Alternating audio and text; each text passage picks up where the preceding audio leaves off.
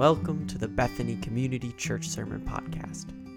This ministry is intended to inspire you and help bring solutions to the challenges of life. Today's message is titled The Friendships of Paul, and it is part of the Awesome Friendships sermon series.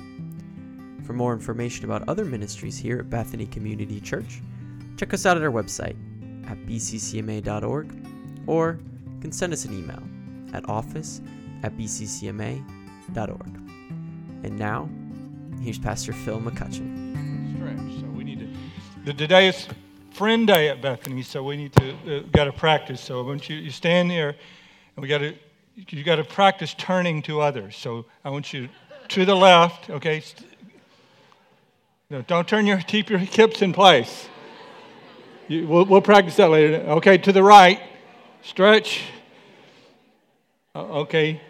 Now turn your whole body To, to the to the right and stretch out your hand. That's that's a handshake stretch. N- now turn to the left and do the same thing. Stretch out your hand. So you're, uh, you're okay. I didn't say talk to one another. You all talk. We'll practice the vocal cords later. We'll stretch them later. Now turn all the way around and stretch out your hand. Practice that move. Okay. Okay, ushers, do you have those cards ready? Those cards ready? Pass out the cards. You're going to get a card. You don't need to look at it now, but you're going to look at it later. And after you get your card, you can be seated. Amen. It's going to be fun today. Friendship Day, Friend Day at Bethany Community Church.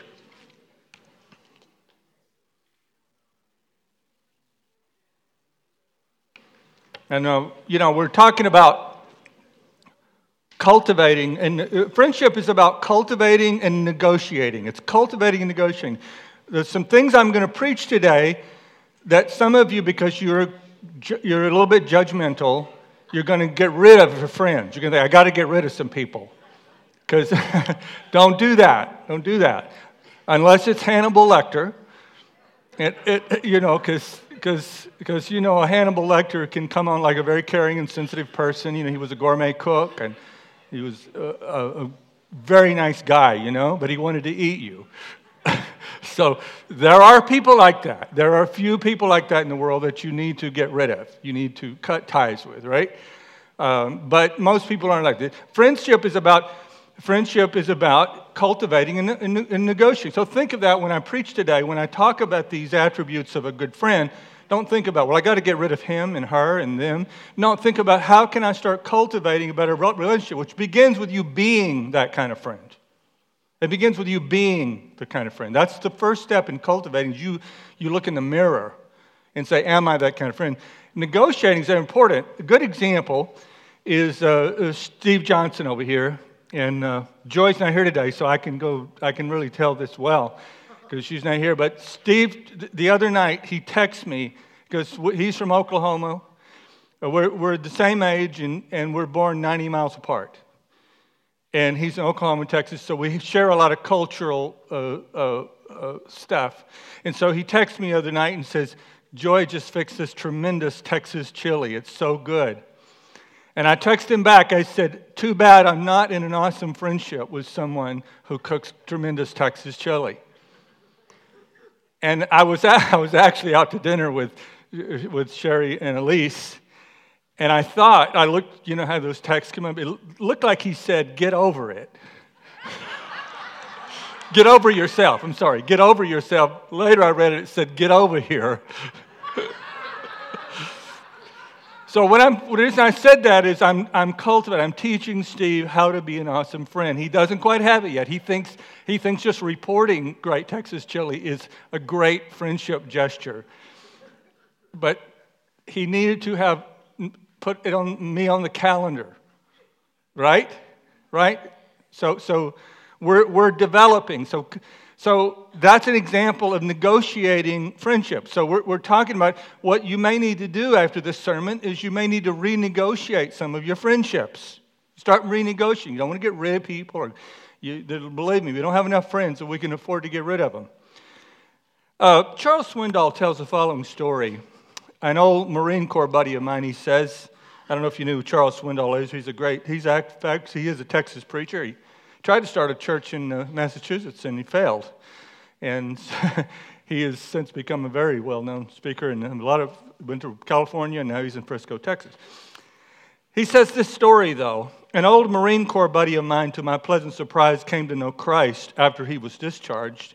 I say surprised because he cursed loudly, fought hard, chased women, drank heavily, loved war and weapons, and hated chapel services. A number of months ago, I ran into this fellow, and after we talked a while, he put his hand on my shoulder and said, "You know, Chuck, the only thing I still miss in that old fellowship I used to have with all those guys down at the tavern, uh, the only thing I miss, I meant to say, the only thing I still miss is that old fellowship I used to have with all the guys down at the tavern. I remember how we used to sit around and let our hair down. I can't find anything like that for Christians. I no longer have a place to admit my faults and talk about my battles, where somebody won't preach at me and frown and quote me a verse." A, a great friendship that I've read and seen, heard about for quite some time is a friendship between someone named Trent Dilfer and Matt Hasselbeck.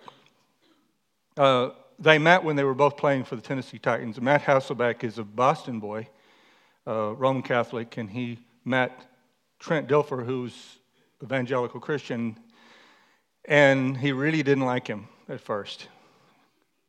He's always talking about church and God and Christ, and, and you know, Boston Roman Catholics a little more private about their, our religion, you know. Not only that, but Trent Dilfer was always telling him, "You're not very good." That doesn't really build a great friendship in the beginning. When you tell somebody, "You're not very good," you throw a nice pass, but that's about it. And they were competing for the same job.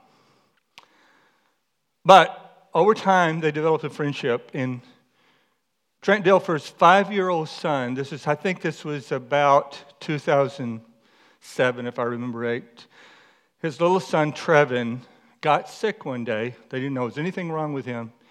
Unknown to them, he had an unknown heart condition, and little Trevin died. And it devastated him. Trent gets a phone call one day from Matt, who's now playing for the Seattle Seahawks. And he says, I want you need to come here. We need you in Seattle. And he was going to quit. He was not going to go back to football at all. He ended up going to Seattle, and he was depressed. He had started drinking. He had gained thirty pounds. He was crying himself to sleep every night, depressed because God had failed him. And their son, little boy, had died. And he said the first night at training camp, he turns out the light, depression overwhelms him, and a knock came at the door. And there's Matt Hasselbeck with his Sega Genesis. Said, "Can I come in?" And every night during training camp, he came in with the Sega Genesis, and they played the hockey, N H L hockey, on Sega Genesis until Trent Dilfer couldn't keep his eyes open and went to sleep. Trent Dilfer said, "Matt Hasselbeck saved my life." That's the power of friendship. And it may surprise you if you have been around the church for a while and you've read the Bible and you've heard preachers preach about Apostle Paul. I'm getting ready to do a series on Paul, but I'm going to talk about him today. I'm going to call this sermon "The Friends of Paul." It may surprise you what a relational man Paul was. Let's read a section of Scripture. This is uh, Romans chapter sixteen, verse one. "I commend you to our sister Phoebe, a deacon of the, of the church of Kentria. I ask you to receive her in the Lord in a way worthy of his people, and to give her any help she may need from you. For she has been the benefactor of many people, including me. Great Priscilla and Aquila, my co-workers in Christ Jesus. They risked their lives for me. Not only I, but all the churches of the Gentiles are grateful to them. Greet also the church that meets at their house. Greet my dear friend Epenetus, who was the first convert to Christ in the province of Asia. Greet Mary, who worked very hard for you. Greet Andronicus and Junia, my fellow Jew, who have been in prison with me. They are outstanding among the apostles. And they were in Christ before I was. Greet Ampliatus, my dear friend in the Lord. Greet Urbanus, our co-worker in Christ, and my dear friend Stachys. Greet Apelles and those in whose fidelity to Christ has stood the test. Greet those who belong to the household of Arist- Aristobulus. Aristobulus. Greet Herodian, my fellow Jew. Greet those in the household of Tryphosa, those women who worked hard in the Lord. Greet my dear friend Persis, another woman who has worked very, worked very hard in the Lord. Greet Rufus, chosen in the Lord, and his mother, who has been a mother to me too. Greet Encycratus, Phlegon, Hermes, Petrobus, Hermas, and the other brothers and sisters with him. Greet Philologus and Julia and Nerus and his sister and Olympus and the Lord's people who are with them. Greet one another with a holy kiss. All the churches of Christ send greetings. I urge brothers and sisters to watch out for those who cause divisions and put obstacles in our way. They are contrary to the teaching you have learned. Keep away from them, for such people are not serving our Lord Jesus Christ, but their own appetites. By smooth talk and flattery, they deceive the minds of naive people. How can you help but read that? Did anybody else but me get real impressed with how many people he could mention and mention personal things about them? Many of us who've grown up in church have brought in, bought into the false notion that Paul was a loner, a crank, someone who was better with ideas than people. Furthermore, he's been tra- we've been translated that, we have translated that into thinking that awesome friendships weren't the mark of a true, mature Christian.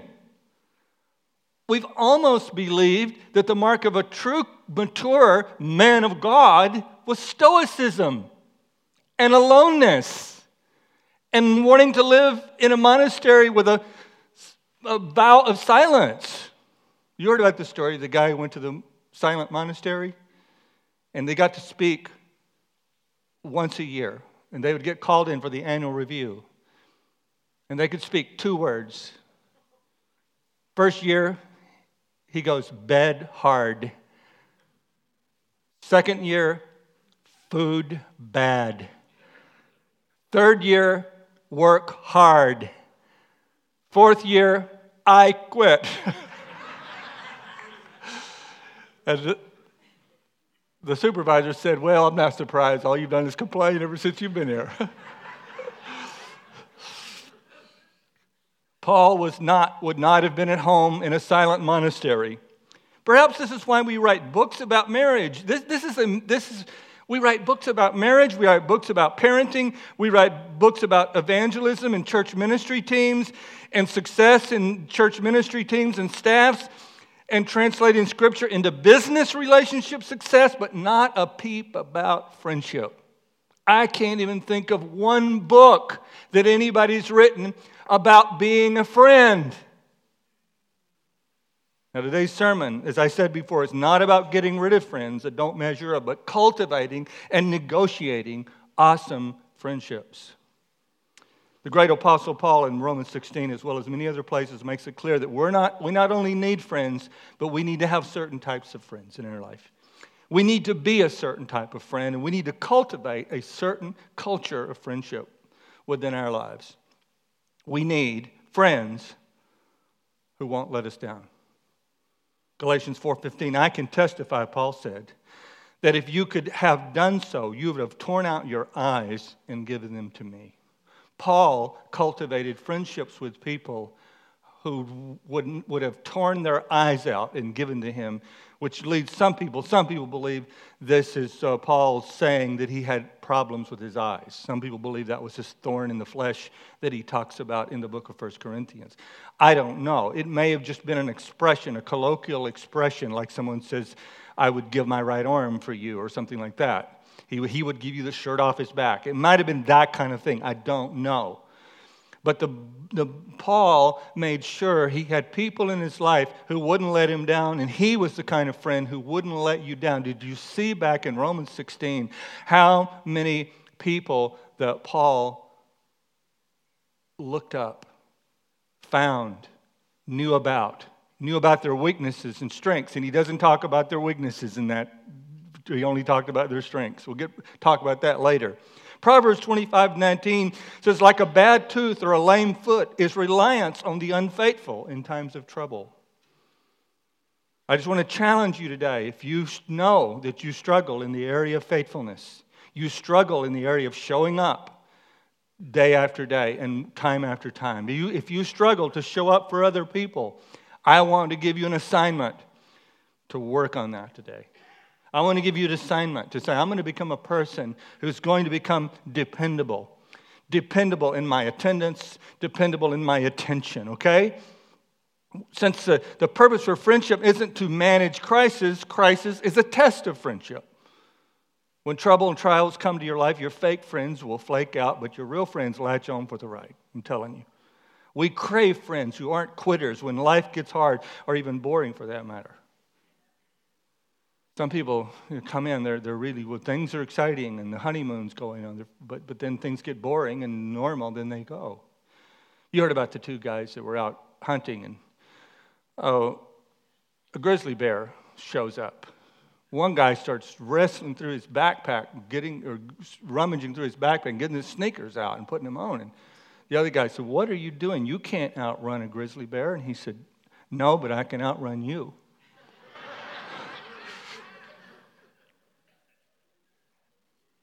There is a friend who sticketh closer than a brother. And that verse is not talking about Jesus. For years I've heard preachers say, that was Jesus. But that verse is not talking about Jesus. That verse is talking about the type of person who is loyal. The type of person who's going to be there for you. Paul the Apostle had what Gordon Lightfoot termed rainy day people. That's a great song, right? Rainy day people always seem to know when it's time to call. Rainy day people don't talk. They just listen till they've heard it all. Rainy day lovers don't lie when they tell you they've been down like you. Rainy day people don't mind if you're crying a tear or two. If you get lonely, all you really need is that rainy day love. Rainy day people all know there's no sorrow they can't rise above. Rainy day lovers don't love any others that would not, that would not be kind. Rainy day people all know how it hangs on their peace of mind. Most, about ninety-five percent of that song is is Bible, right? I'm not sure. We're more self-absorbed now. I know friendship is difficult. And I know that as I talk to this room, I know that many of you have um, friendships that are not in good shape right now. And I know that many of you are, some of you, I don't know many, but some are you're lonely and you don't have a lot of friends at all. May, there may be people here this morning that feel like you don't have a single friend in your life. By God's grace, we have to fix that. That's that's not God's will. And, and you, you're not the only one responsible. We all have to do something about that, right? I'm not sure that we're more self-absorbed than previous generations, but technology and mobility definitely give us more options to move away from people when things get needy. It's easier to hide from one another than it was in previous cultures because of our technology. We can hide in our technology and our phones and our devices and our, you know, I, I can drive home today and pull into my garage, shut the door, and not even have to see my neighbors. I want to, uh, we're going to practice some fellowship here today. So, um, I want to, we're going to practice on this. I'm going to, I'm going to, throughout the sermon, I'm going to have you a couple of questions you can ask one another. So you can ask, uh, turn to your right or your left. I want you to ask this question, because I want you to get to know your neighbors today. Do you prefer to communicate versus, via phone, text, email, landline, or in person, or not at all? Let me ask it again. Do you prefer to communicate via phone, text, email, landline, in person, or not at all? Okay, you ready? Go for it. Oh, second part of that question, excuse me, Sec- hey, I'm up here, I'm in charge. Second part of the question is why? You know, guys, guys, I've been working too hard. You guys didn't want to hear me, you want to talk to each other. I'm going to, life is going to change around here, man. I'm going to, we're going to start having interactive services. We all need friends who won't let us down. We all need friends who won't bring us down. Second Timothy chapter one, verse sixteen, may the Lord show mercy to the household of Onesiphorus, because he often refreshed me, encouraged me, is another translation, and was not ashamed of my chains. On the contrary, when he was in Rome, he searched hard for me until he found me. But when he was in Rome, he sought me out very diligently and found me. Do you have some friends that refresh you? Do you have some people that encourage you? Do you have some people that make you levitate out of the room after you spend time with them? Are you a person who does that for anybody else? Job says to his friends when he was down and needed to be lifted up, in chapter sixteen, verse one, I've heard many things, he said, like these miserable comforters are you all. How many have some friends like that? You know, some people won't let us down. They're always there, but they just always bring us down. I, I'm going to be maybe a bit negative about this person, but in the end, positive. You know, there, there are at least three types of Downer friends. There's Debbie Downer. We all remember her, Debbie Downer. She goes to the wedding, and the weddings, and people at the table, well, isn't this beautiful? And she reminds everyone that most marriages end in divorce. and, and and she mentions uh, the stomach bug that she's probably going to have to leave the table soon because she has a, a stomach bug. It's always about her. Then there's Paul the Powder. Always in a really bad mood, always angry about something, always irritated at somebody. When they walk in the door, you know within minutes that you're going to hear a, a rant about somebody somebody that was on, on, on the turnpike driving, or the boss at work, or uh, somebody. And, and then there's Dave the Diminisher. Christian psychologist Doctor Paul Meyer talks about Dave the Diminisher, though he doesn't use that term. I just made that up. He explains, perhaps you know some egotists. And we all, you, you, you, yeah, you got a friend like this. But you, lo- you love them, though. Don't quit loving them. Remember what I said. Because you're like this sometimes, too. And I'm like this sometimes, too. Perhaps you know some egotists. The ones so full of themselves, they seem to have little room for you. Having a balanced conversation with them is impossible. Talking with them can be entertaining, but at some point you begin to feel drained from listening to their larger-than-life accomplishments. In all of their talking, they forget something critically important, asking sincere questions about you. It feels like you're not really an important part of their internal landscape, unless they need you in some way. They can drain your energy because they tend to be so full of their ideas that their way of doing things has to be right. You have trouble getting your ideas and feelings validated. Life may be exciting because of the largeness of the egotist's life, but it also can be very tiring.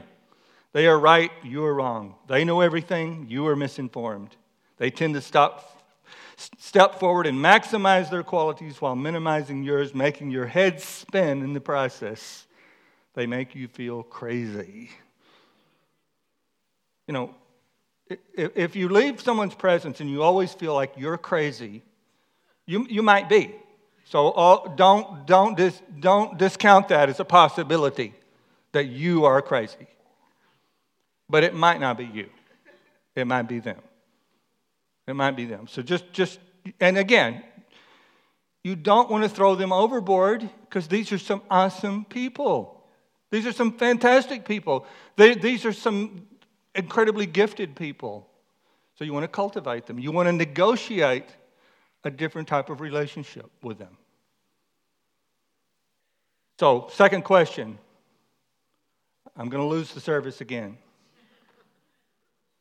Ask your neighbor, why did you come to church today? I think I heard in unison to hear Pastor Phil preach. I think that's what I heard. Right?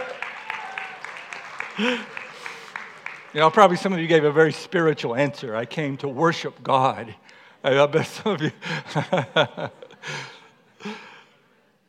Okay, so we need friends who won't let us down. We need some friends who won't get us down. And we need some friends who won't split us up. Romans sixteen, seventeen, I urge you, brothers and sisters, to watch out for those who cause divisions. We read that right in our text. Proverbs sixteen, twenty-eight says, a perverse man stirs up dissensions, and a gossip separates close friends. You know what, you know what good friends do? You know what awesome friends do? They connect you with other friends. The, the, the friendship circle gets bigger, and did you notice, and, and we just read one, one Paul's letter to one group of people. Did you notice how, and I, I was just blown away when I read it this, this week as I was studying, how big his friendship circle was. And you got you got the I got the feeling he could have gone on and on and on and on. His Rolodex must have been this big.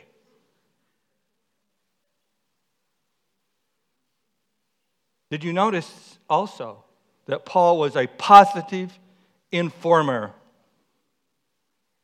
He informed everybody how wonderful the other people in the group were. Let me ask you a question. Are you a negative informer or a positive informer about other people? I tell you, one of the greatest habits you can develop is to talk behind people's back positively. That's one of the greatest habits in a great organization, is you hear that people are talking behind your back, but it's all good. You say, well, that doesn't happen. Well, let's repent then. If that doesn't happen, let's, let's, let's make it happen. How many of you are ready to make it happen? Yeah. Amen? Now, Apostle Paul said some tough things in his letters, but he didn't write a letter to the Philippians about the Corinthians, about the about the about the negative. I meant to say, he, when when Paul wrote the Philippians about the Corinthians, he told the Corinthians, "Let me tell you, I'm just so thrilled that they're they've got this generous offering prepared for the saints in Jerusalem." I'm, I'm in fact, here's what he said in First Corinthians nine one or Second Corinthians nine one, there is no need for me to write to you about this service to the saints. He's writing to the Corinthians now. For I know your eagerness to help. Now, now, now, keep in mind that Corinth had not met their pledge on schedule. They had, they were still holding on to the money that they had promised. But notice how Paul communicates to the Philippians about the Corinthians. He didn't say, those Corinthians are driving me crazy. They don't do what they say they're going to do. Blah, blah, blah, blah, blah. You just feel that spirit that takes over you when you start eating someone up. He says, he says, I know your ears help, and I've been boasting about it to the Macedonians. I've been telling the Macedonians that you are the people. That you are the deal, man. That you are generous, and and and because see, uh, uh, Corinth was a was a prosperous town. It was a very affluent community, so they had the money. And we, I mean, it was like uh, it was Dover, it was it was Wellesley, it was Newton, it was, you know, it was Greenwich, Connecticut. It was it was it wasn't it wasn't Mendon. All right, and we're doing pretty good here, by the way. I know your eagerness. I've been boasting about it to the Macedonians, telling them that since last year you and Achaia were ready to give, and your enthusiasm has stirred most of them to action. See, when Paul learned that the affluent Corinthians weren't forthcoming about giving the money they had promised to the poor saints in Jerusalem, he didn't write the Philippians about how stingy they were, but Paul protected the network of his friends from toxic gossip. He only told on people on rare occasions when they became extremely dangerous, dangerous, and only after he had told them to their face. If you're splitting people up, there's probably reasons for that. It may be that it's just a habit you probably learned from your childhood. Your mom and dad probably talked bad about your siblings. Or you fear insignificance and you view others as competition. Or you're in a relationship where negative reporting gets rewarded. You know, the old Soviet Union, one in three were informers because informing was rewarded. That's, that's why they killed, they murdered twenty million of their own people Stalin signed personally forty-one thousand death orders. It was all people who had been informed. You could, you could be informed on for not for, for not clapping at a Stalin rally. Not, not only for not not only will you be informed if, if you didn't clap at all, you could clap, but if you didn't clap long enough, people were executed because they didn't clap long enough, and somebody told on them. Bad, bad climate. You don't want that kind of culture. You don't want it in your work. You don't want it in your church. You don't want it in your home. Or you're being manipulated by dark forces that come to steal, to kill, and destroy.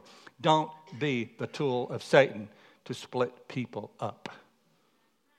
Amen? That's a good time to say amen. Think of the people that you know who are good people. I want to give you an assignment. Take, think of the people you know that are good people. They're flawed people, like me and you, but they're good people. And I'm commissioning you to start being an informer of other people's goodness. How many will take that assignment? Okay, I got another question for you. You can ask one another. Who was your best friend as a child, and do you know what they're doing now? Turn to your friend and ask him. Okay.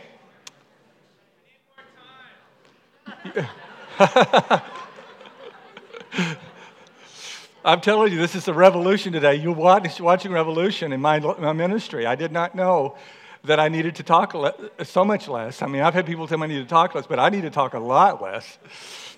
And um, I, I'm just gonna, I'm gonna retire, and no one's even gonna know it. It's because you're gonna be talking to each other. I'm just gonna. I think you know I, I'm making a joke of this, but I think what what's happening in this room, it should be very instructive to us. Somebody over here got it because they said yes. Who was that? Who said yes? It's yeah, Judy, Judy, Judy Watson. Very instructive. We're hungry for this. We're hungry to know each other's stories. In fact, it's one of the great American. Uh, um, I heard someone on a podcast talking about this. It's one. It's it's one of the great distinctions of America is Americans live a narrative life, and we know our stories. Almost everybody in this room knows your story, and everybody, and I don't mean this in a bad way either, or egotistical way. The way we live life in this in this in America is we we're all the stars of our own movie, and that, that's not a bad thing. But we we're often don't ask these questions, so it's good. It's a good thing it's happening this morning. Okay, finally, we want to close with this: we need friends who won't let us go astray.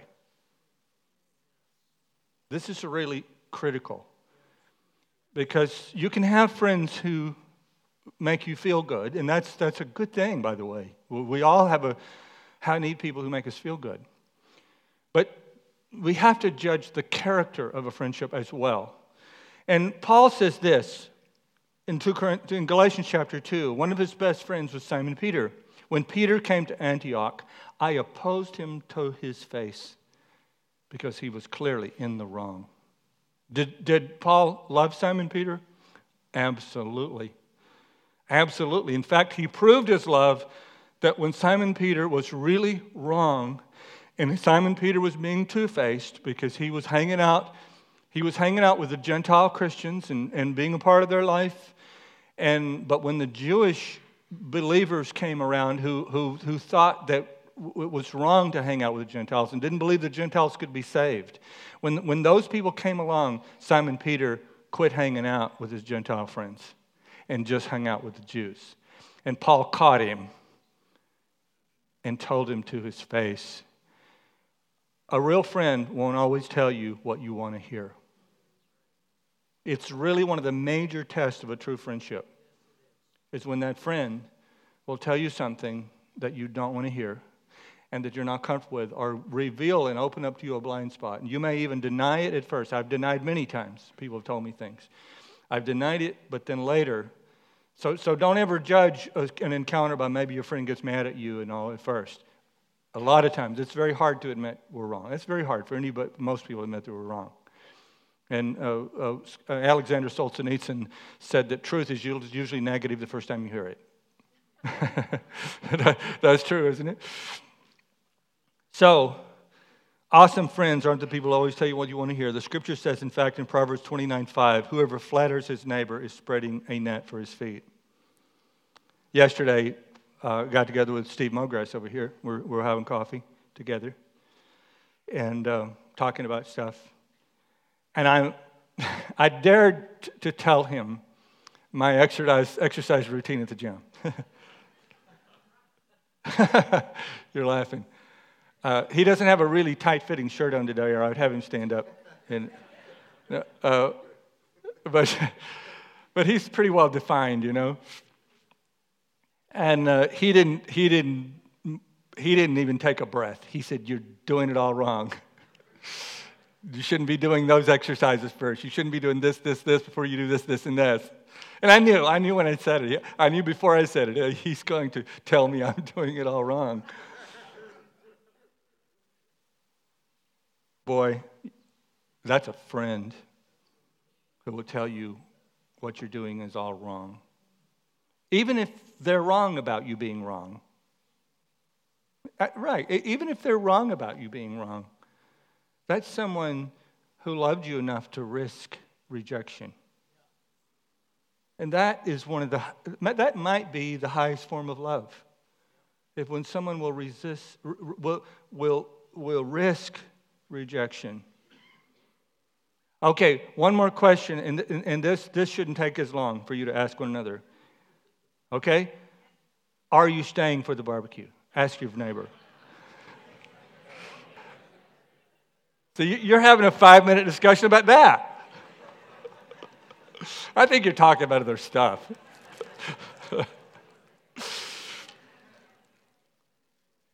We used to sing, "What a friend we have in Jesus, all our sins and griefs to bear. What a privilege to carry everything to God in prayer." I want to I want to I want to close with Paul's very best friend. The best friend that Paul had was named Jesus. The foundation of your relational life needs to be Jesus. Jesus will forgive you of your relational sins that you will commit. That's why relationships can be hard. Jesus will give you relational grace. Jesus will model awesome friendship qualities in every way imaginable. When you don't know how to be an awesome friend, you got four Gospels and epistles that tell you all about Jesus. Go study Jesus. Jesus will also temper your expectation and soften the blows when disappointment inevitably happens in a friendship. You need someplace to go when everybody walks away. Perhaps most important is the, that Jesus is the very best focus and priority of a friendship. If our friendship circle revolve, circles, if they revolve around Jesus and exist to glorify Jesus above all, we won't devour a relationship with our lust, which is what we naturally do. We used to sing, "Only Jesus can satisfy your soul." Well, that is a fact.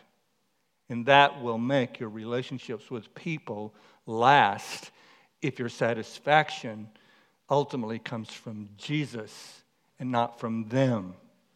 They can't take the pressure, but Jesus can. I said they can't take the pressure of never letting you down, never getting you down, never disappointing you. Maybe they can't even take the pressure of never accidentally leading you astray. But Jesus can handle the pressure. So put it on him. I said put it on Jesus. And be a friend to your friends. Well, uh, let's, we're going to pray. And after prayer, I'll give you some really brief instructions. Father, sanctify our friendships. Forgive us where we fail to be a good friend. Even in those, even in our marriages and our workplace, where there are those relationships have a friendship architecture to them as well. So forgive us where we failed. Affirm us where we're getting it right, though. Confirm our proper direction in the area of friendship. And may we ultimately be like Jesus in being able to, as Jesus said, no greater love hath no man than he who would lay down his life for his friends. Deliver us from this, from this flighty, individualistic culture that we don't stick with people and we just go in for the honeymoon, and then when we need to start being married, we run away and we go have a honeymoon at another group of people, in another group of people, and we tell every group they're the greatest, and we leave behind people, human beings, souls. God, let us conquer that instability, oh God, that's in the social fabric of America today. Let us restore the unity of the faith. Let us restore community. And let us restore the unity of communion and the gospel. In Jesus' name, amen.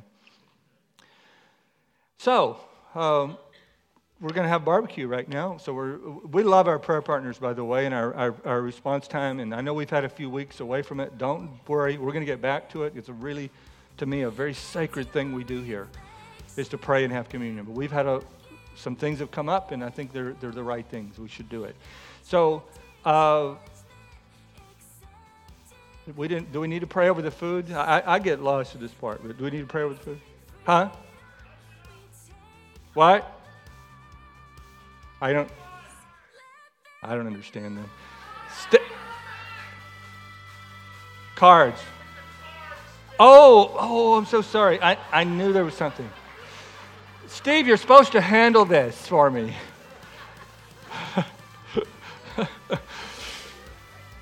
No, that card's very important. Thank you so much. I knew there was something, and I, that's why I wasn't dismissing you. That card is your discussion guide. I want you to ask those five questions. Ask people those five questions, many people as you can. And I want you, here's your assignment. You have to invite someone to have lunch with you next week. You have to, inv- now we're going to have a, we're going to have a reveal meeting, so remember that. We're going to have the reveal meeting, so some of, if you want to stay behind for the reveal meeting, say, we're going to go to the reveal meeting. Make sure you include that in your schedule, and then we're going to go to wherever, McDonald's or Wendy's or to my to your house. You're going to have some chili, right? God bless you. Go to the barbecue.